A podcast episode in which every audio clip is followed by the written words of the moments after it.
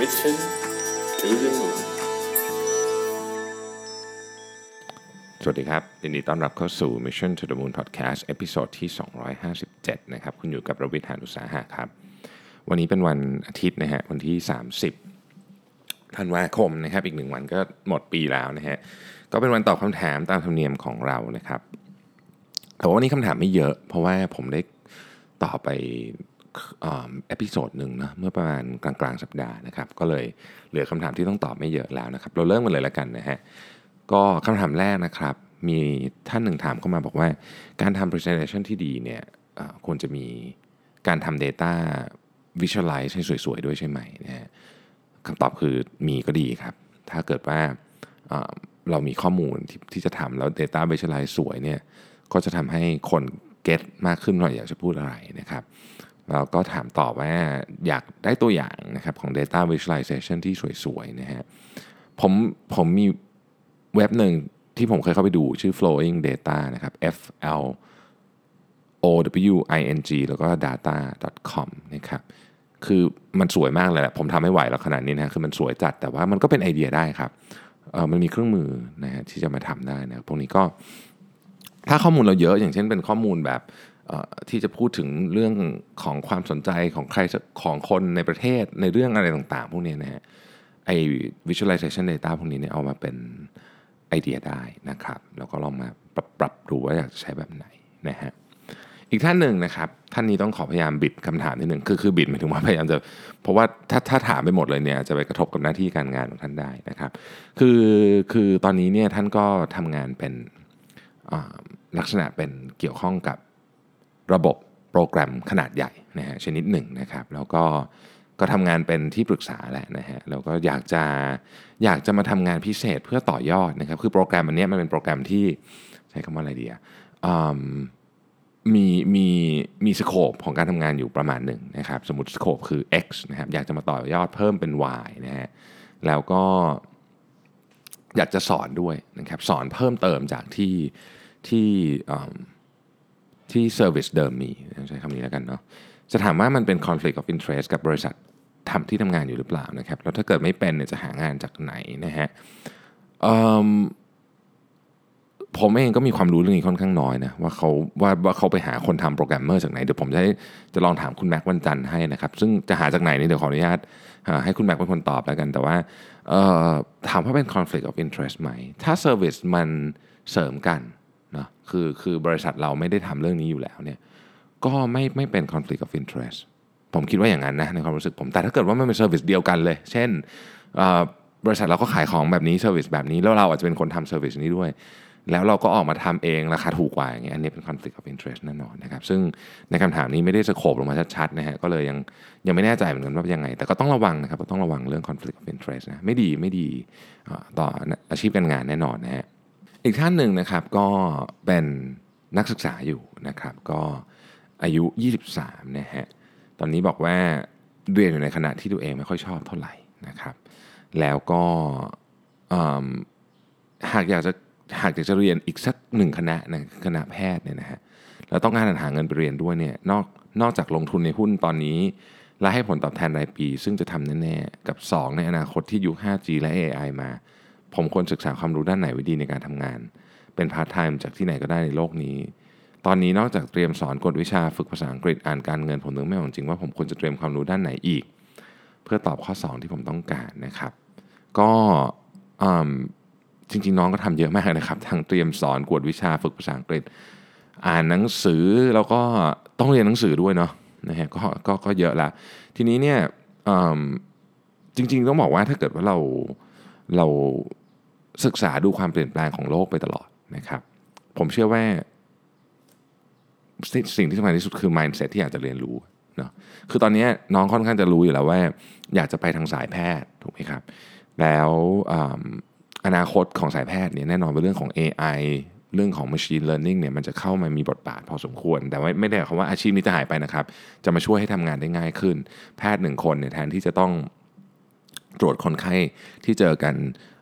เฉพาะที่โรงพยาบาลอย่างเงี้ยอาจจะสามารถทำงานได้พร้อมกันในการตรวจคนไข้ 10 คนเลยก็ได้ หรือร้อยคนก็ได้นะครับวิสัญญีแพทย์ที่ที่อาจจะสามารถทำงานพร้อมกันได้ โดยโดยตัวตัวเจ้าตัวเนี่ยอยู่ที่ control control หุ่นยนต์อะไรเงี้ยในหลาย ๆ ห้องผ่าตัดก็ได้ คือ คือ คือมัน มันมีโอกาสเป็นไปได้หมด แล้วจริง ๆ ต้องบอกว่าเริ่มแล้วด้วยซ้ำนะครับ ในหลายอย่างที่ ที่เกี่ยวข้องกับเทคโนโลยีด้านการแพทย์ ก็อ่านครับศึกษาเนาะ แล้วก็ ผมเชื่อว่าเดี๋ยวจะค่อยๆเห็นทางเองนะครับที่น้องเขียนว่าฝึกเขียนฝึกภาษาอังกฤษไปด้วยเนี่ยผมว่าดีนะฮะดีถึงแม้ว่าในอนาคตเนี่ยเรายังไม่รู้ว่าทักษะด้านภาษาเนี่ยมันจะจำเป็นเยอะขนาดไหน เวลาเราสามารถแปลทุกภาษาได้แล้วอยังอีกหน่อยมันจะมีพวก Google ที่มันทำทำงานเรื่องแปลโดยเฉพาะ แต่ว่าอย่างน้อยที่สุดเนี่ยในช่วงระยะสั้นเนี่ยนะครับภาษายังเป็นเรื่องที่ค่อนข้างจำเป็นโดยเฉพาะถ้าเราอยากหาข้อมูลที่ที่มันไม่มีแปลไทยเออว่างันเถอะนะฮะ ภาษาอังกฤษก็เป็นเป็นสิ่งที่ทำให้เราได้หาข้อมูลได้ง่ายขึ้นไปอ่านเอินอะไรก็สะดวกนะครับ ดังนั้นก็ก็ก็ก็ถูกต้องแล้วนะครับที่ทำอยู่นะฮะก็ก็ดูดูถูกทางแล้วเนาะนะครับ ผมคิดว่าก็มาถูกทางแล้วนะครับ ก็เป็นกำลังใจให้นะครับ โอเคนะครับคำถามต่อไปนะครับคำถามต่อไปเนี่ยเป็นเรื่องที่ทำงานนะครับ ก็บอกว่าเออเนี่ย มินผมทำงานในหน่วยงานหนึ่งอยู่นะฮะแล้วก็มีคนทำงานคล้ายๆ ผมเนี่ยอยู่ 2 คนนะฮะก็คือมีผมกับอีกคนหนึ่งนะฮะวันหนึ่งนี่ผมเกิดทำอะไรผิดพลาดไปบางอย่างทำให้ชื่อเสียงถูกบั่นทอนไปนะแล้วก็จากที่เคยได้รับความไว้วางใจในการทำงานมาตลอดเนี่ยก็อาจจะไม่ได้รับความไว้วางใจทำงานสำคัญนะฮะเราจะทำยังไงให้กู้ชื่อเสียงที่เสียไปได้บ้างนะครับ ก็ต้องบอกว่าวิธีการกู้ชื่อเสียงที่ทำให้เสียไปเนี่ยนะครับ ก็ก็น่าจะมีวิธีเดียวก็คือต้องสร้างผลงานที่ ที่คนประจักษ์ขึ้นมา แต่ต้องบอกว่าต้องอดทนนะครับ มันยากเหมือนกันบางทีเนี่ยเวลาเราเราเสียชื่อเสียงบางอย่างไปแล้วเนี่ยไม่ได้ไม่ได้ไม่ได้หมายความว่ากลับมาไม่ได้แน่นอน แต่ต้องใช้เวลาครับ แล้วก็ต้องสร้างความความไว้วางใจขึ้นมาใหม่ กับคนที่ทำงานนี่นะครับนะฮะก็อดทนครับมีน่าจะเป็นวิธีที่ดีที่สุดนะครับคำถามนี้น่าสนใจนะครับผมผมเคยได้ยินคนพูดเรื่องนี้หลายครั้ง แต่ว่าไม่เคยไม่ ไม่เคยกลับมาคิดจริงจังว่าจะแก้ปัญหาไงดีลองลองลองดูนะครับ ว่าว่าคำตอบนี้หลายท่านจะมีคำตอบในใจตรงกับผมไหมนะฮะผู้ถามถามท่านนี้บอกว่าเออเนี่ยมีปัญหาความน่าเชื่อถือคือหน้าเด็ก คือหน้าเด็กหน้าเด็กก็เลยรู้สึกว่าเเวลาเวลาเวลาจะพูดอะไรก็คนรู้สึกว่าเด็กก็เลยไม่ฟังนะครับ ทีนี้เนี่ยจะทำไงดี โดยเฉพาะหัวหน้าที่อาจจะใช้ประสบการณ์ในการตัดสินใจเป็นหลักนะครับ ท่านไม่ได้เขียนมาแต่ผมผมคิดว่าท่านน่าจะหมายถึงว่าโอเค หัวหน้าเนี่ยเป็นคือคือดูอาจจะฟังคนที่ที่เขาเหมือนกับเชื่อไปแล้วก่อนอะ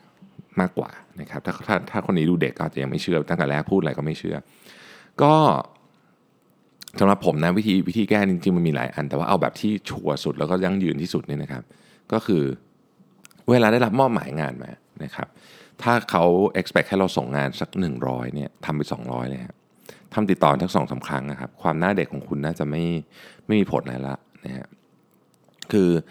ผมเชื่อว่านี่เป็นวิธีการที่ดีที่สุดนะครับพิสูจน์กันด้วยผลงานคำถามต่อไปนะครับทำผมทำธุรกิจคำถามเกี่ยวกับธุรกิจไอศครีมก็คือทำธุรกิจอาหารเนี่ยนะฮะอยากอยากอยากปั้นให้มีมูลค่าสูงแล้วขายธุรกิจออกไปนะฮะมีความเป็นไปได้มากน้อยแค่ไหน ไม่ค่อยเห็นการซื้อขายธุรกิจอาหารเท่าไหร่นะครับ ถ้าเราอยากเพิ่มมูลค่าธุรกิจจนแบบสามารถขายธุรกิจได้ปัจจัยอะไรบ้างที่ทำให้ธุรกิจน่าสนใจจนขายได้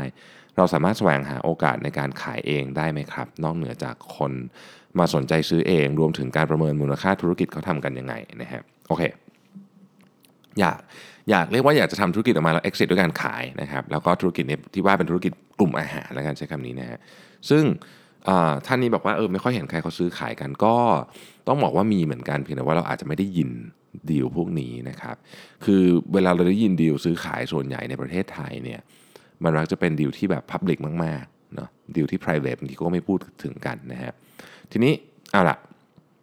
ถามว่ามีความเป็นไปได้มากแค่ไหนมีครับมีแน่นอนอยู่แล้วนะครับ เพราะว่าก็มีบริษัทจำนวนมากที่โดยเฉพาะบริษัทขนาดใหญ่ที่รู้สึกว่าเออไม่อยากจะเสียเวลาปั้นแบรนด์นะบางอย่างเขาอยากจะได้แบบเร็วเลย หรือมันตรงกับกลยุทธ์หลักของเขาก็ซื้อเอาง่ายกว่านะครับ คือที่ผมที่ผมรู้อย่างนี้เพราะงี้ผมผมมีโอกาสได้คุยกับ investment banker ค่อนข้างเยอะคือคือกลุ่มธุรกิจสายที่เป็นวณิธนกิจเนี่ยเขาก็จะมี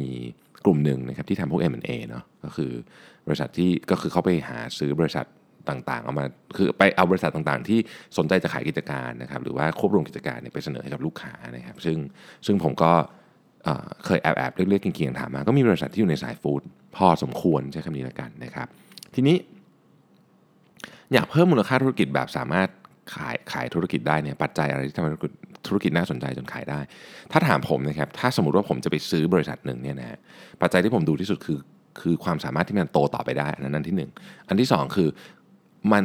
เขาเรียกว่าเป็นมี strategic alignment กับเราขนาดไหน คือหมายถึงว่าเอาเอาในฐานะผู้ซื้อเนาะเอาบริษัทนี้เข้ามาอยู่ใน portfolio ของเราเนี่ยมันช่วยช่วยธุรกิจโดยรวมของเราขนาดไหนนะครับอันนี้น่าจะเป็น 2 อย่างที่สำคัญที่สุด อันที่ 2 ควบคุมยากหน่อยนะเพราะมันแล้วแต่คนซื้อแต่อันที่1เนี่ยมันมี potential ในการโตแค่ไหนอันนี้มันเป็นเรื่องของของการอมองธุรกิจแล้วก็ดีไซน์ให้มันให้มันให้มันมี โอกาสมองเห็นมันเห็นโอกาสว่าเฮ้ยธุรกิจเนี้ยวันนี้อาจจะยังไม่ใหญ่มาก แต่เราเห็นแล้วว่ามันมีโอกาสที่จะไปต่อได้นะครับ อันนี้ก็เป็นก็เป็นมุมมองอันหนึ่งนะที่ผมคิดว่าน่าจะเกี่ยวข้องนะครับ เราสามารถแสวงหาโอกาสในการขายเองได้ไหมนะครับ นอกเหนือจากคนมาสนใจจริง ๆ ต้องบอกว่าของพวกนี้เนี่ยมันไม่ได้เป็นลักษณะที่ คือโอเค คือมันไม่ได้มีแบบโพสต์ขายบริษัทอะไรอย่างงี้เนาะคือคืออคือความหมายก็คือว่ามันไม่ได้เป็นแบบลักษณะที่แบบโอ้พับลิกมากอะไรเงี้ยคือลักษณะมันจะเป็นการเหมือนเป็นการสืบสืบสืบข่าวให้ข้อมูลผ่านกันมาจากทางคอนเน็ชันของคนที่อยู่ในวงการ หรือคนที่สนใจเรื่องนี้นะครับซึ่งมันก็เป็นทั้งสองด้านก็คือมีคนอยากซื้อกับมีคนอยากขายเนี่ยเพราะฉะนั้นถามว่าจะแสวงหาโอกาสในการขายเองได้ไหมอะ คำตอบคือได้อยู่แล้วนะครับ แต่ว่าจะไปทางช่องทางไหนเป็นอีกเรื่องหนึ่งนะครับ การประเมินมูลค่าธุรกิจ ถ้าเป็นธุรกิจที่จดทะเบียนในตลาดหลักทรัพย์นะครับก็จะง่ายหน่อย เพราะว่าจะมีค่าต่างๆที่ที่ที่เขาใช้กันอยู่แล้วอย่างเช่น PE อะไรอย่างเงี้ยนะครับ แต่ว่าถ้าเกิดเป็นบริษัทที่อยู่นอกตลาดหลักทรัพย์เนี่ยต้องบอกว่าอันเนี้ยเป็นงานที่ต้องอ มีความอาร์ตสูงมาก คือคือโอเคแหละ มันก็มีตัวเลขทาง finance อยู่เยอะนะครับ แต่มันก็มีความอาร์ตอยู่ในนั้นด้วย คือเราก็ต้องดูว่าบริษัทเนี้ยถ้าสมมติขาดทุนอยู่นะครับง่ายๆเลยบริษัทขาดทุนอยู่เนี่ยนะครับ เราจะประเมินมูลค่าอย่างไงใช้ PE ไม่ได้เอ้ยเรามาดูจะใช้การลดกระแสเงินสดได้ไหมนะครับภาษาไทยฟังเราจะแบบแบบคือ discounted cash flow นะครับ หรืออะไรอย่างนี้นะฮะ เราเราจะแล้วเราจะรู้ได้ไงว่า เอ๊ะสิ่งที่เราประเมินอยู่เนี่ยมันมัน อนาคตมันจะเป็นอย่างอย่างนี้หรือเปล่านะครับ คือมันมี assumption ค่อนข้างเยอะมากต้องใช้คำนี้แล้วกัน ทีนี้มันต้องมาดูหลายเรื่องอะเวลาประเมินมูลค่าเนี่ยนะครับ ถ้าลงไปละเอียดลึกๆเนี่ยมันมันทำได้ คือมันต้องมันต้องจ้างคนมาทำเลยแหละ ถ้าถ้าจะเอาอย่างนั้นนะฮะ แต่ว่าเบื้องต้นเนี่ยนะครับ สิ่งที่คนดูนะครับ เยอะก็คือ 1. เรื่องเกี่ยวกับพวกกระแสเงินสดนะครับ เงินสด หนี้นะครับค่าใช้จ่ายต่างๆ พวกนี้นะฮะที่ที่เหมือนกับอยู่ในอยู่ในอยู่ในงบนะครับนี่อันที่1นงนะครับสองก็คือความสามารถในการทำกำไร ดูว่าอนาคตนี่จะเป็นยังไงนะครับ แล้วก็ดูอัตราการเจริญเติบโตนะครับ ดูอัตรากำไรก่อนหักภาษีนะครับ มีการควบคุมต้นทุนที่ดีไหมนะฮะดูการใช้จ่ายเงินที่ผ่านมานะครับ มีการเอาเงินไปซื้ออะไรที่แบบ ประหลาดประหลาดหรือเปล่านะครับ อะไรอย่างนี้เป็นต้นนะฮะก็ก็ก็มีเยอะมีเยอะมีหลายดูตัวตัวผู้บริหารด้วยนะครับ ดูเยอะมากนะฮะมันมี factor เยอะมากพอเสร็จแล้วเนี่ยเขาก็จะออกมาเป็นตัวเลขประมาณหนึ่งว่าโอเคนี่คือค่าประมาณหนึ่งแล้วก็มีบวกลบให้นะครับ ตัวเลขอันนี้เนี่ยก็ก็เอามาเป็นพื้นฐานนะครับของของการเจรจาธุรกิจ ซึ่งถ้าคนขายรู้สึกว่ามันต่ำไป มันก็ต้องคุยว่าทำไมมันถึงต่ำไปนะครับ บริษัทที่รับทำพวกนี้เขาก็ทำเป็นอาชีพเลยนะครับแล้วก็มีขั้นตอนที่ชัดเจนนะครับคำถามต่อไปเป็นเรื่อง time boxing นะครับว่าสามารถซิงค์แทสยังไง คืออันนี้มันค่อนข้างเทคนิคนิดหนึ่งว่าว่าจะซิงค์แทสยังไง แล้วจะดึงมาเป็นสียังไงทำเป็นหมวดหมวดยังไง เอาเอางี้ฮะคือคือผมผมตอบอย่างนี้แล้วกันว่า Asana กับ Google Calendar เนี่ยมันไม่ได้ซิงกันแบบตรงๆ จริงๆมันทำได้นะ จริงๆมันทำได้ แต่ว่าผม ผมให้คุณแม็กช่วยเขียนสคริปต์ให้นะครับในในอะไรอะใน Google Calendar นะดึงมาอะไรเงี้ยนะครับ ซึ่งสรุปว่าเดี๋ยวผมจะทำเป็นอาจจะทำเป็น Facebook Live หรือว่าจะเป็นจะเขียนคอนเทนต์เดี๋ยวคิดดูก่อนนะครับว่า วิธีการใช้ปฏิทินใน Google กับเจ้าตัว Asana เนี่ยทำยังไงให้มันซิงกันง่ายที่สุดนะครับ แต่ตอบคำถามนี้ได้นะครับบอกว่า เวลาดูเวลาดูเรื่องความเหมาะสมของเวลาการเอาค่าต่างๆ ลงไปใส่ในตัวปฏิทินใช้เวลานานไหมนะครับ ก็ประมาณสักครึ่งชั่วโมงได้นะฮะแต่ว่าประเด็นก็คือเราต้องอัปเดตมันตลอดนะคือสมมุติว่าวันนี้เราไม่ได้ทำตามที่เราลงตารางไว้ มันมีอะไรสักอย่างทำให้เกิดความผิดพลาดนะครับ ก็เราก็ปรับอัปเดตไปเรื่อยๆนะครับ มีมีหลายท่านถามเข้ามานะเรื่อง time boxing ว่าว่าคือฟังแล้วอาจจะนึกภาพไม่ออกนะฮะซึ่งถ้าเกิดผมพยายามอธิบายต่อก็อาจจะยังยิ่งทำให้งงต่อไปก็เดี๋ยวคิดว่าจะทำเป็นคอนเทนต์ดีกว่า หรือว่าอาจจะไลฟ์นะครับเดี๋ยวลองติดตามดูนะฮะรอรอผมกลับจากเดินทางก่อนนะฮะเดี๋ยวจะทำให้นะครับโอเคนะฮะคำถามต่อไปนะครับ ถามว่าเอาคำถามนี้เป็นคำถามที่แปลกนะพี่ใช้กระเป๋าสตางค์แบบสั้นหรือยาวนะฮะถ้าเป็นแบบสั้นพกยังไงเวลาไปข้างนอกนะครับใส่กระเป๋ากางเกงด้านหลังหรือไว้ตรงไหนนะฮะ ชอบใส่กระเป๋ากางเกงผมเป็นคนชอบใส่กระเป๋ากางเกงด้านหลังแล้วมีปัญหาบัตรชอบหักนะครับเปลี่ยนบัตรหลายรอบแล้วนะฮะเคยเจอปัญหานี้ไหมนะครับ พี่คิดยังไงกับกระเป๋าสตางค์แบรนด์เนมมันจะทนทานกว่ากระเป๋าปกติไหมนะฮะปกติไม่เคยใช้แต่รู้สึกว่าเออชอบกระเป๋าสตางค์แบรนด์ยี่ห้อหนึ่งนะฮะโอเคเออผมใช้กระเป๋าตังค์แบบสั้นนะครับ แต่ว่ากระเป๋าตังค์แบบยาวก็มีส่วนใหญ่เอาไว้ใช้เวลาแบบเดินทางอย่างเงี้ยนะฮะเออผมผมส่วนใหญ่ผมพกในกระเป๋าข้างหน้านะครับ ทำให้ไม่ไม่ค่อยมีปัญหาในเรื่องบัตรหักนะครับ ถ้าเกิดรู้สึกว่ามีปัญหาเรื่องบัตรหักก็ลองเปลี่ยนมาพกหน้าดูนะครับพูดเรื่องของแบรนด์เนมนิดนึงแล้วกันเนาะคือจริงๆเป็นคนที่ในอดีตใช้ของแบรนด์เนมเยอะนะครับต้องบอกอย่างนี้นะฮะแล้วก็แล้วก็ก็ต้องยอมรับว่าชอบด้วยนะครับ ปัจจุบันนี้เลือกใช้ตามเหตุผลมากขึ้นนะครับ อาจจะเป็นเพราะว่าอายุเยอะขึ้นแล้วเนาะก็เลยไม่ได้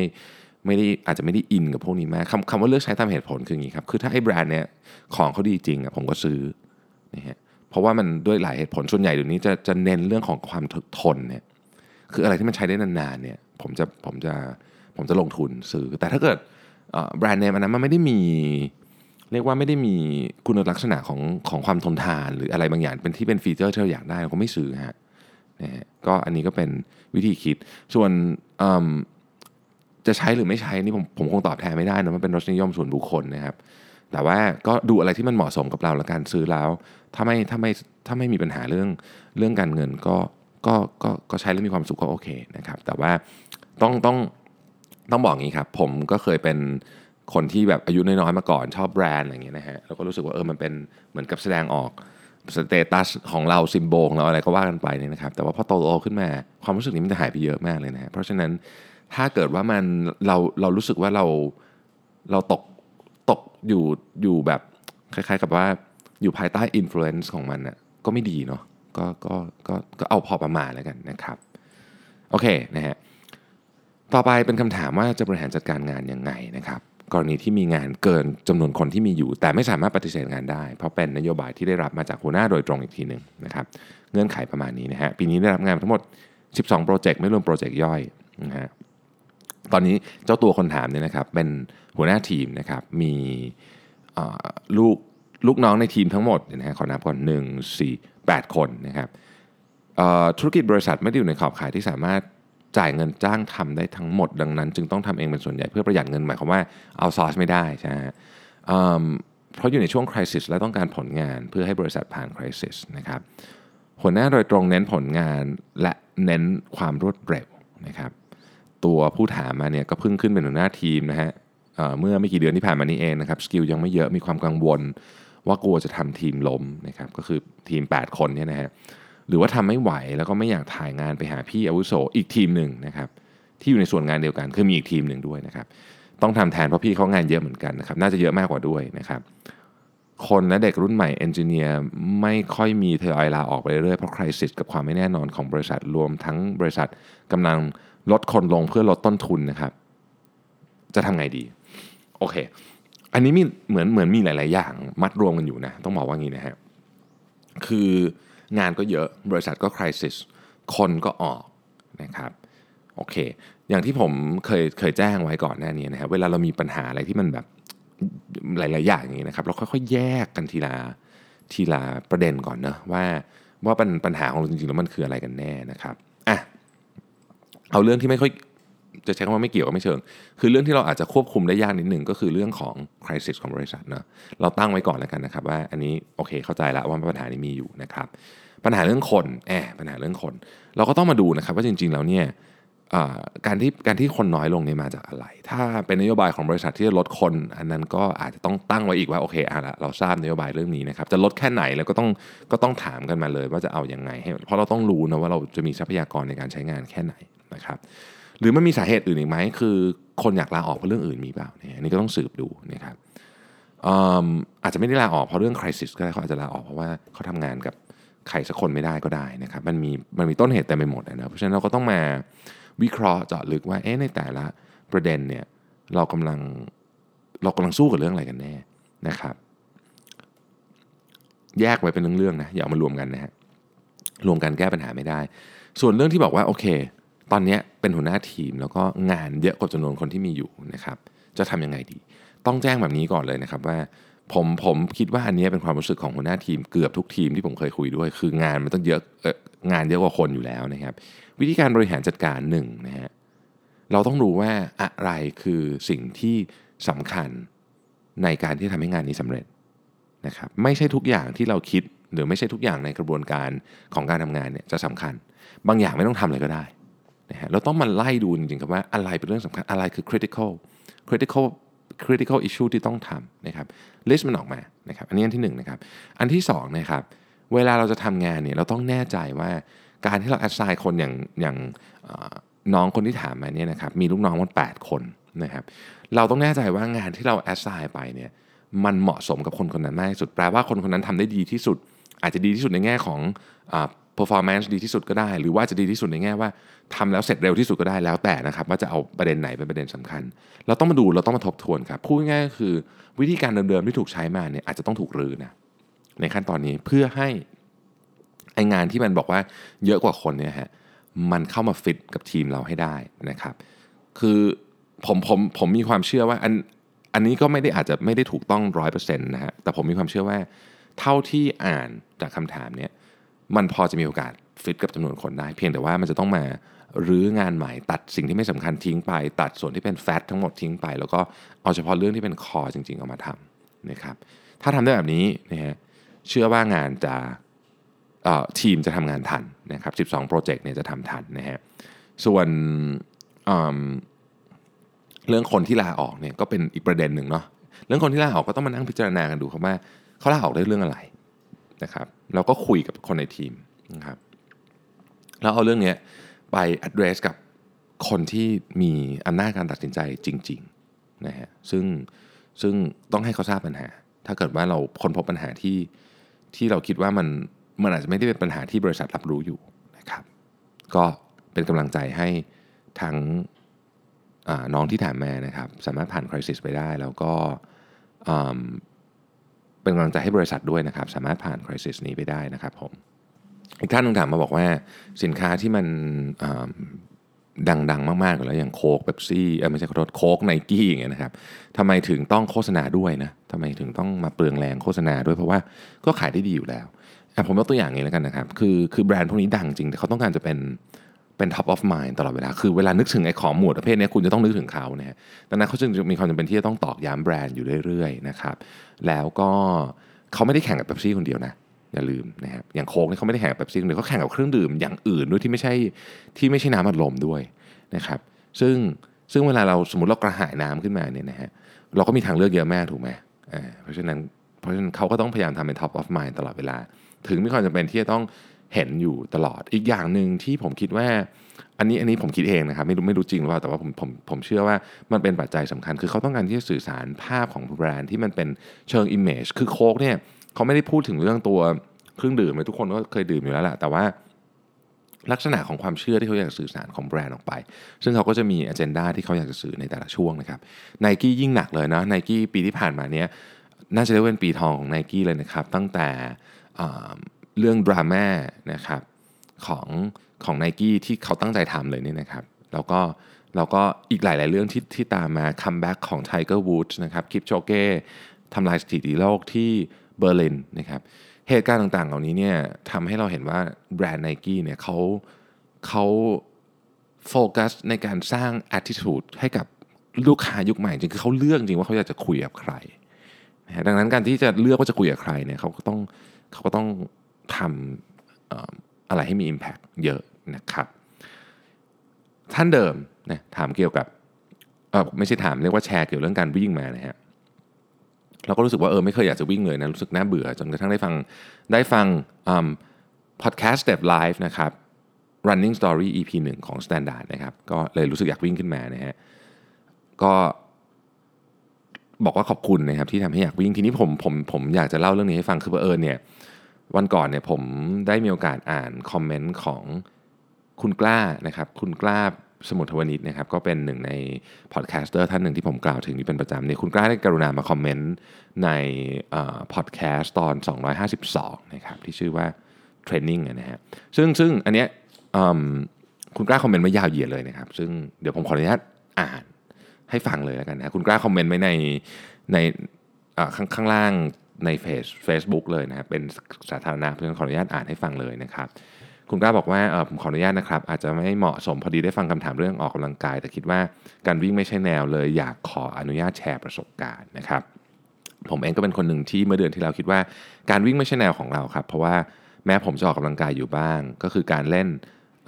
Kinect Sport นะครับ อันนี้เข้าใจว่าเป็นเกมของ Xbox นะเกมที่ทำให้เราเคลื่อนไหวเพื่อควบคุมเกม อย่างชกมวยก็ต้องชกลมเป็นของ Microsoft Xbox นะครับ วันหนึ่งผมก็วิ่งเพราะเหตุผลค่อนข้างไร้สาระ คืออยากปิดวงแหวนบน Apple Watch ให้ครบครบ นะครับแต่เราก็ติดลมมาพบว่าเฮ้ยเอาจริงเราก็วิ่งได้นี่หว่าแล้วมันก็ไม่เลวด้วยนะครับเดี๋ยวนี้ผมวิ่งทุกวันมาได้ 1 สัปดาห์แล้ว ก่อนหน้านี้คือวิ่งวันเว้นวันนะผมแนะนำนะครับให้หานาฬิกา sport watch หรือ smart watch อะไรก็ได้ถูกแพง ยี่ห้ออะไรไม่เกี่ยงขอแค่มันมีความสามารถดังนี้ ซึ่งเชื่อว่าถ้าเป็น sport watch ต้องมีแน่นะครับคือ 1วัดอัตราการเต้นของหัวใจนะครับ2 วัดอัตราความเร็วเฉลี่ยนะครับคือ pace นะครับและ 3 วัดรอบขานะครับ ส่วนพวกระยะทางแคลอรี่พวกนี้คงทำได้อยู่แล้วนะครับ จากนั้นหาเพื่อนที่วิ่งที่ดูค่าพวกนี้เป็นแนะนำคุณเกี่ยวกับการรักษาระดับโซนของการเต้นหัวใจรอบขาและ pace นะฮะคือประสบการณ์ของผมเนี่ยก็เลยผมผมก็เคยลองวิ่งนะครับ ตอนนั้นอ่านมุราคามิ คือคุณกล้านี่เป็นนักเขียนนะฮะแล้วก็เป็นเป็นนักเขียนวรรณกรรมนะครับเพราะฉะนั้นมูราคามิก็คงจะเป็นหนึ่งในหนังสือที่คุณกล้าอ่านเยอะ แต่ไม่คิดแต่คิดว่าไม่เวิร์กครับก็เลยเลิกดีกว่านะเพราะเหนื่อยมากได้ระยะทางน้อยแค่กิโล 2 กิโลก็ เหนื่อยจนร่วงกับพื้นแล้วเนี่ยนะแต่ตอนนี้ผมวิ่งโดยไม่มี แต่ตอนนั้นอ่าวิ่งโดยไม่มีเครื่องมือวัดอะไรเลยแถมไม่ปรึกษาใครด้วยวิ่งคนเดียวนะครับบอกว่าสมัยสมัยนั้นยังไม่มีโซเชียลเลยนะฮะนานมากแล้วนะครับพอมาวิ่งใหม่นะฮะอันนี้อันนี้บอกว่าเออก็วิ่งเหมือนเดิมนะครับ แต่คิดว่ายังไงก็ไม่ work นะฮะแต่คราวนี้ผมมีนาฬิกาก็เลยเอาผลจากนาฬิกาให้เพื่อนดูนะครับตอนแรกก็จะบ่นว่าทำไมวิ่งแล้วมันเหนื่อยจังพวกวิ่งวันละห้าโลสิบโลอะไรที่ไหนมาวิ่งนะครับปรากฏว่าเพื่อนมิตรสหายนักวิ่งของผมก็คอมเมนต์กันเพียบเลยนะสรุปว่าผมวิ่งเร็วเกินไปฮะนะฮะวิ่งไปเพสหกสองกิโลเนี่ยวิ่ง 10 กว่านาทีหัวใจขึ้นโซน 5 เลยนะคือหัวใจมันจะมี 5 โซนนะครับหนึ่งสองสามสี่ห้าห้านี่คือแบบสูงสุดนะครับเพราะถ้าเกิดวิ่งโซน5มันจะเหนื่อยมากนะครับ โซน5เกือบตลอดทางเหนื่อยขนาดนี้ได้ระยะทางสั้นก็ไม่แปลกนะครับ จากนั้นเพื่อนๆก็ค่อยๆแนะนำผมนะฮะ ตอนนี้วิ่ง 5 กิโลเมตรต่อวันนะฮะ วันละชั่วโมงนิดๆ สบายๆ แล้วนะครับ ถ้าไม่ติดว่าสายกว่านี้รถจะติดผมจะวิ่งต่อได้อีกนะฮะ ผมตั้งใจก่อนปีใหม่จะวิ่งครบ 10 กิโลแรกให้ได้นะครับ ซึ่งคุณกล้าวิ่งครบแล้ววันก่อนผมเห็นในในเพจไม่ใช่ในใน a c e b o o k ของคุณกล้านะครับ ก็ขอแสดงความยินดีด้วยนะครับ แล้วก็คุณกล้าบอกว่าตอนนี้เล่นกับโครงการวิ่ง virtual run ของ Step Life ใน Standard Podcast ด้วยนะครับ ที่เขียนมายืดยาวอยากแชร์ประสบการณ์ถึงท่านเจ้าของคำถามว่า อยากให้ลองขอโอกาสการวิ่งดูก่อนนะครับ คือผมพบว่ามันง่ายและประหยัดมาก ถ้าเจอที่สะดวกคุณทำได้ทุกวันเลยนะครับแล้วคุณกล้าวงเล็บมาตอนท้ายบอกว่าถ้าไม่ตกเหวอุปกรณ์นะครับ ซึ่งผมยังไปไม่ถึง 55 นะครับ โอเคสิ่งที่คุณกล้าพูดมาเนี่ยมีเหตุผลมากเลยนะ คือบางทีเนี่ยบางคนที่รู้สึกว่าวิ่งไม่สนุก รู้สึกวิ่งแล้วมันเหนื่อยเกินไปเนี่ยบางทีอาจจะเป็นเพราะคุณวิ่งเร็วเกินไปนะ อันนี้เป็นหนึ่งในหนึ่งในเรื่องอันหนึ่งที่ ที่คนวิ่งใหม่ๆชอบทำนะคือแบบมาถึงปุ๊บใส่เต็มแรงนะครับซึ่งมันตอบยากว่าคุณวิ่งเร็วเกินไปหรือเปล่าจนกระทั่งเราเห็นpattern หัวใจที่คุณกล้าบอกนะครับ ก็แนะนำนะครับจริงๆเราดีมากในการที่การที่เราสามารถดูว่าหัวใจเราเต้นเท่าไหร่นะครับแล้วเราก็จะได้เหมือนกับปรับความเร็วของการวิ่งอะไรต่างๆพวกนี้ให้มันเหมาะสมนะครับจริง ๆ มันทำอะไรได้เยอะมากนะนาฬิกา sport watch พวกนี้แต่ว่าเอาเรื่องแค่คุมโซนให้ได้เนี่ย ก็มีประโยชน์มหาศาลแล้วนะครับ ก็ผมก็คงจะพูดเช่นเดียวคุณกล้านะว่าขอโอกาสให้การวิ่งสักหน่อยหนึ่งนะครับอันไหนๆพูดเรื่องวิ่งแล้วขอเพิ่มสักนิดหนึ่งก็แล้วกันนะฮะหลายคนบอกว่าเอ๊ะอยากจะวิ่งมาราธอนอะไรเงี้ยนะครับเลยมองอยากหาเทรนเนอร์หรือว่าตารางตารางวิ่งมีจากไหนบ้างนะครับ คือตอนนี้มันมีแอปอันหนึ่งซึ่งซึ่งก็เพื่อนผมก็บอกมาอีกทีหนึ่งนะครับแอปที่เราใช้คนที่ใช้ Garmin นะจะมีแอปที่ชื่อว่า Garmin Connect นะครับซึ่งอันนี้อันนี้อันนี้ต้องต้องมีอยู่แล้ว เพราะว่าไม่งั้นคุณเชื่อมนาฬิกากับโทรศัพท์ไม่ได้ แต่มันมีแอปอีกอันหนึ่งชื่อ Garmin Sport ครับ ซึ่งอันนี้ก็เพื่อนผมก็แนะนำมานะครับปรากฏว่าในนั้นนะมันมีมันมีคล้ายๆกับตารางวิ่งโค้ชเยอะแยะเลยนะครับ ซึ่งซึ่งถ้าคนใช้การมินอยู่ก็แนะนำหรือถ้าเกิดไม่ได้ใช้การมินก็มันก็มีของ n i กี้ไนกี้รันคลับก็มีเหมือนกันนะครับ ก็เข้าไปในนั้นแล้วก็วิ่งตามเขาแต่ทีนี้เออบางทีเนี่ยก็ต้อง คือไอ้พวกท่าวิ่งอย่างเงี้ยครับมันอาจจะต้องอาศัยคนช่วยนิดนึงคือเราตัวตัวเราเองมองไม่ออกเราเราวิ่งท่าไหนเนาะแต่ว่าถ้าเกิดมีคนดูให้อะครับนิดนึงนะก็ดี หรือจริงๆนะครับดูในคลิปนะดูในคลิปใน YouTube แล้วก็ลองเอาอัดวิดีโอท่าเราอะมาดูเทียบกันว่าเฮ้ยฉันวิ่งมันดูแล้วมันตรงกับมือโปรที่เขาวิ่งกันหรือเปล่าหรือว่าอะไรที่เราผิดไปนะครับ อันหนึงที่ผมได้เรียนรู้มาคือผมเนี่ยวิ่งเท้ามันแบกออกจากกันนึกนึกออกไหมครับเวลาวิ่งอะเท้ามันไม่ได้เป็นเส้นตรงนะครับ แล้วพอท้าไม่ได้เป็นเส้นตรงเนี่ยมันหนึ่งมันมันเสียระยะ เพราะมันไปทางข้างๆนะครับสองมันทำให้บาดเจ็บง่ายด้วยนะครับอันนี้ก็ก็เป็นอันหนึ่งที่ผมได้เรียนรู้นะฮะอีกคำถามหนึ่งเป็นคำถามที่ยาวมากขออนุญาตอ่านเลยนะครับ ก็อ่าบอกว่าสวัสดีคุณนวิทย์นะครับ อยากขอปรึกษาเรื่องธุรกิจครอบครัวหน่อยนะครับ พอดีเพิ่งลาออกจากงานที่กรุงเทพกลับมาช่วยร้านที่บ้านได้ 4 เดือนนะครับออยากศึกษาคืออยาก ขอความคิดเห็นว่าควรจะไปลงทุนเพิ่มกับธุรกิจที่บ้านไหมนะครับขออนุญาตแจ้งเหตุผลให้พิจารณาตามด้านล่างคือ คือเจ้าตัวเนี่ยคิดมาแล้วนะครับ ว่าควรจะทำเหตุผลที่ควรจะทำคือ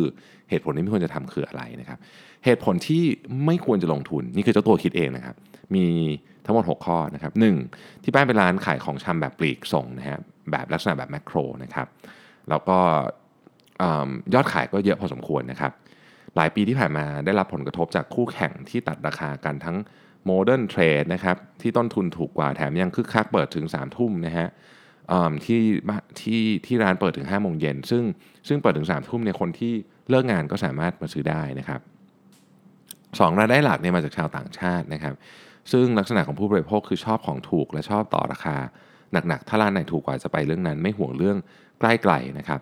การซื้อของ ทีหนึ่งบางทีลูกค้าเดินไม่ต่ำกว่า3-4ถึงสร้านนะครับสามคือความไม่แน่นอนนะครับของด่านศุลกากรที่อยู่ใกล้ๆนะครับ ซึ่งบางทีเนี่ยอาอาจจะทำให้ลูกค้าย้ายไป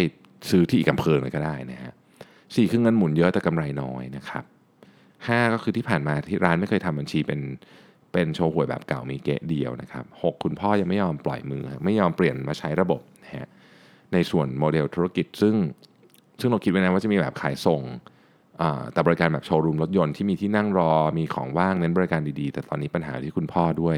แกไม่ยอมเปลี่ยนทั้งเรื่องระบบขาย Stock HR ทุกอย่างแมนนวลหมด ตอนนี้พยายามคุยมา 3 เดือนแล้วนะครับแต่คุยแล้วก็อารมณ์เสียกันทุกทีนะครับกลัวเรื่องของหากร้านมีระบบจะมีเรื่องภาษีเข้ามานะฮะโอเค เหตุผลที่อยากทำต่อเนะฮะเป็นเหตุผล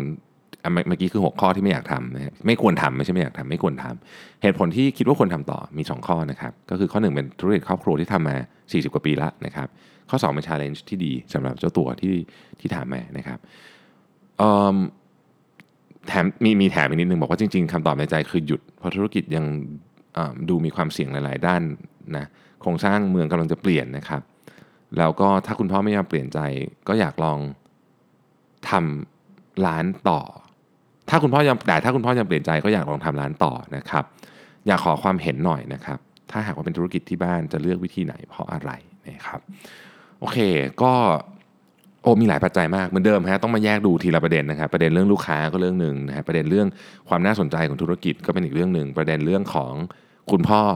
นะครับซึ่งดูจะเป็นแฟกเตอร์ที่ใหญ่มากก็เป็นอีกเรื่องหนึ่งนะครับเอาเรื่องใหญ่สุดก็แล้วกันนะเอาเรื่องคุณพ่อก่อนนะฮะคือ ธุรกิจครอบครัวครับ จะมีปัญหาแบบนี้เกือบทุกที่ไม่ไม่ไม่ใช่ไม่เยอะแล้วกันนะครับบางบางทีบางที่ก็ไม่มีนะฮะคือว่าคน generation ที่สร้างมานะครับเขาเขาสร้างมาจนธุรกิจเติบใหญ่นะนะฮะแล้วเขาก็มีวิธีการในการทำงานของเขา ซึ่งซึ่งเราก็รู้สึกว่าโอเคแหละ จะถูกจะผิดก็ไม่รู้แต่ว่าธุรกิจเนี่ยมันก็เติบโตขึ้นมาภายใต้ฝีมือของของคนรุ่นคุณพ่อนะครับ ทีนี้เนี่ย คือคือคนเราทำอะไรสำเร็จมาเราก็ต้องเชื่อว่าวิธีนี้มันถูกต้องนะซึ่งมันก็มันก็จริงนะครับ เพราะว่าถ้าเกิดว่าวิธีเขาไม่ถูกเขาคงไม่มีวันนี้ถูกไหมฮะแต่ในมุมมองของคนรุ่นใหม่นะครับ ก็มีความรู้สึกว่าเอ้ยเดี๋ยวนี้โลกมันเปลี่ยนไปนะ เราต้องทำนู่นทำนี่ต่างๆนานานะครับ ผมคิดว่าเรื่องนี้เนี่ยนะครับอยากให้ทำแบบนี้ครับทดลองเล็ก ๆ ได้ไหมคือสิ่งที่คุณอยากทำอะมันอาจจะมันอาจจะฝืนคุณพ่อมากเกินไปลองทดลองเล็กๆได้ไหมครับแล้วเอาผลให้คุณพ่อดูนะครับ ผมยังนึกไม่ออกว่าในเคสนี้จะทดลองเล็กๆยังไงนะครับลองไปลองเอาโจทย์นี้ไปตีต่อดู แต่ว่าลองทดลองเล็กๆเอาผลให้คุณพ่อดู อาจจะค่อยๆ เปลี่ยนใจคุณพ่อได้ ส่วนเรื่องภาษี ผมบอกเลยว่า ในอนาคตเนี่ยนะครับระบบภาษี VAT โดยเฉพาะภาษี VAT เนี่ยซึ่งเป็นภาษีที่ร้านค้าจำนวนมากกังวลเนี่ยนะฮะยังไงก็มาครับจะมาช้ามาเร็วเดี๋ยวมันจะคำว่ามาหมายถึงว่าจะต้องถูกบังคับใช้เยอะขึ้นเรื่อยๆนะครับเพราะฉะนั้นเรื่องเนี้ย ไม่ต้องห่วงเลยยังไงก็ต้องยังไงก็ต้องทำแล้วล่ะแต่ว่าไอเดียของธุรกิจเนี่ยมันจะมันจะ work ไหมเนี่ยผมอยากให้ลองทำเล็กๆดูก่อนแล้วเป็นลองไปนำเสนอคุณพ่อดูนะครับดูแล้วเท่าที่เท่าที่อ่านดูยังมีความลังเลใจอยู่มาก ซึ่งเป็นผมผมก็คงลังเลใจนะฮะคงก็คงตัดสินใจยากเหมือนกัน แต่ว่าถ้าเป็นผมผมจะลองฮะผมจะลองอย่างน้อยผมจะให้เวลากับมันสัก 2 ปี 3 ปีนะครับทุ่มทุ่มทุ่มเทลองดูว่า มันจะ work มันจะไปต่อได้ไหมนะครับ ก็ตอบยากเหมือนกัน แต่ว่าเป็นกำลังใจให้นะครับ ขอให้สำเร็จนะฮะขออันดับแรกขอให้คุยกับคุณพ่อสำเร็จก่อนนะครับ แล้วก็ขอให้ธุรกิจสำเร็จด้วยนะครับ อีกท่านหนึ่งถามเข้ามาบอกว่าเเวลาฟังพอดแคสต์มีปัญหาคือจำสิ่งที่พูดไม่ได้ก็เลยต้องจดนะครับแล้วก็รู้สึกว่าเสียเวลานะฮะก็เลยรู้สึกว่าการฟังพอดแคสต์กลายเป็นต้องใช้สมาธิสูงไปนะฮะเพราะต้องเขียนด้วยนะครับทำให้บางทีรู้สึกขี้เกียจฟังนะฮะ ก็ต้องเรียนอย่างนี้ว่าเเดี๋ยวอนาคตอันใกล้นี้นะครับ คือผมกำลังกำลังหาคนมาช่วยเรื่องนี้อยู่นะฮะเคยอย่างที่เคยบอกไว้ว่าออตอนทำ Mission to the Moon Media ปีนี้เราจะจดปีหน้าปีหน้าเราจะทำ Mission to the Moon Media ขึ้นมา ผมกับคุณแม็กนะช่วยกันทำแล้วก็นี่แหละ อันดับแรกเลยอยากจะหาคนมาทำคอนเทนต์ของพอดแคสต์ที่ผมพูดให้มันเป็นตัวอักษรเพราะผมรู้ว่ามีคนจำนวนมากเลยที่อยากจะย้อนกลับมาอ่าน หรือว่าดู transcript ของของพอดแคสต์เหมือนเวลาที่เราไปดูดูเท็แล้วเขาจะมี transcript ใช่ไหมครับ ก็อันนี้อยากทำเนาะเราคืออาจจะไม่ได้เขียนตรงเป๊ะกับที่พูดนะครับเหมือนจะมีการเรียบเรียงใหม่ให้มันเป็นบทความมากขึ้นด้วย ก็อดใจรอนิดนึงนะครับเดี๋ยวเดี๋ยวเดี๋ยวเดี๋ยวหาคนทำได้เราจะเริ่มเห็นเองนะครับ มีคำถามผมขอกรุ๊ปรวมกันไปเลยนะฮะว่าไอ้เรื่อง time boxing อะบอกว่าอยากให้ทำให้ดูนะฮะเพราะว่าฟังแล้วไม่ยังนึกไม่ออกว่าทำยังไงนะฮะเดี๋ยวเดี๋ยวขออนุญาตติดไปก่อนนะครับ เดี๋ยวจะทำให้แน่นอนนะฮะ time boxing นะครับ อีกคำถามหนึ่งก็บอกว่าเออพี่ครับ อะไรคือสิ่งที่ทำให้พี่อัดพอดแคสต์ได้ทุกวันนะครับเหนื่อยบ้างไหมฮะขี้เกียจบ้างหรือเปล่านะครับ แล้วถ้าเหนื่อยหรือขี้เกียจไม่อยากทำมีวิธีจัดการยังไงนะครับเอ่อต้องบอกก่อนว่าสิ่งที่ทำให้อัดพอดแคสต์ได้ทุกวันก็คือคนฟังครับผมอันนี้อันนี้ไม่ได้พูดแบบน้ำหน้าโอเวอร์เลยนะจริงๆนะคือมีคนฟังผมก็เลยอัดนะครับถ้าไม่มีคนฟังผมก็คงอัดบ้างไม่อัดบ้างนะครับ ก็มีผมต้องบอกว่าผมได้รับ inbox นะครับจำนวนมากนะฮะเกี่ยวกับเรื่องพอดแคสต์ ทั้งให้กำลังใจทั้งเป็นคำถามนะครับแล้วก็บางทีเขียนมาคุยเฉยๆนะครับก็มีนะครับ ก็เลยทำให้ผมรู้สึกว่าเออสิ่งที่เราทำเนี่ยเป็นส่วนหนึ่งเล็ก ๆ ในชีวิตของผู้ฟังเนาะนะครับ ผมเชื่อว่าท่านที่ฟังพอดแคสต์ของผมเนี่ยก็จำนวนจำนวนเยอะเลยแหละ น่าจะฟังเป็นประจำก็คือหมายถึงว่าเปิดเข้ามาเกือบทุกวันนะฮะเพราะว่าผมเองก็เป็นแบบนั้นช่องไหนที่ผมฟังผมก็ฟังทุกวัน ก็ก็เลยอยากเวลาเปิดมาก็อยากให้เจอครับว่างั้นเถอะนะครับก็เลยทำอันนี้เป็นอันนี้อันนี้พูดจริง ๆ อีกส่วนหนึ่งก็อย่างที่บอกครับว่า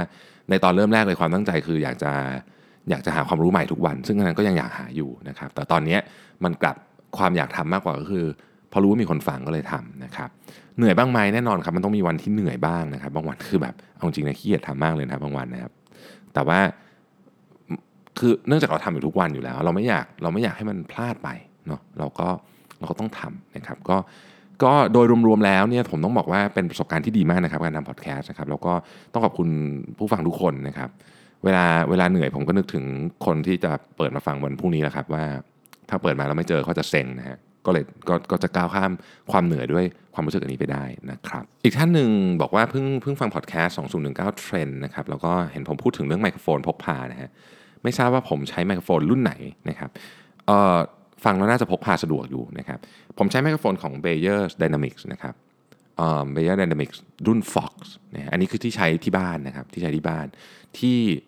ที่ทำงานใช้รุ่นอะไรจะไม่ได้แล้วเป็นของ Bayer เหมือนกันนะครับเป็นรุ่นเป็นอีกอีกแบบหนึ่งนะฮะก็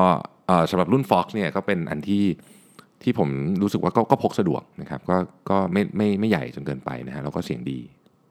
นะครับ อีกท่านหนึ่งถามมานะครับบอกว่าตอนเนี้ยทำงานอยู่บริษัทหนึ่งนะครับขออนุญาตไม่บอกนะครับว่าเป็นบริษัทอะไรเพราะว่าถ้าบอกไปอาจจะรู้เลยเนี่ยนะฮะก็อืม รู้สึกว่ายังสามารถที่จะใช้ใช้ความรู้ไป develop project ให้กับลูกค้าได้นะครับ อาจจะเป็นคือเหมือนกับว่าตอนนี้ยังทำได้ไม่เต็มที่นะครับ แล้วก็อยากพัฒนาโครงการที่มีประโยชน์กับประเทศเรานะครับ โดยใช้ความรู้อันนี้เนี่ยนะครับ แล้วก็อยากจะเข้าไปเพิ่มเติมสิ่งที่ลูกค้าขาดความเข้าใจในเรื่องในธุรกิจนี้นะครับคำถามคำถามเนี่ยฮะ ตำแหน่งนี้มันค่อนข้างเฉพาะทางนะครับ ยังไม่มีบริษัทไหนเปิดรับบนเว็บไซต์คำถามคือ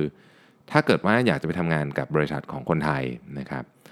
จะสอบถามตำแหน่งยังไงให้ไม่น่าเกลียดในขณะที่ยังเสนอกับลูกค้าอยู่คือพูดง่ายคืออยากจะไปทำงานกับลูกค้า แต่ว่าจะทำยังไงให้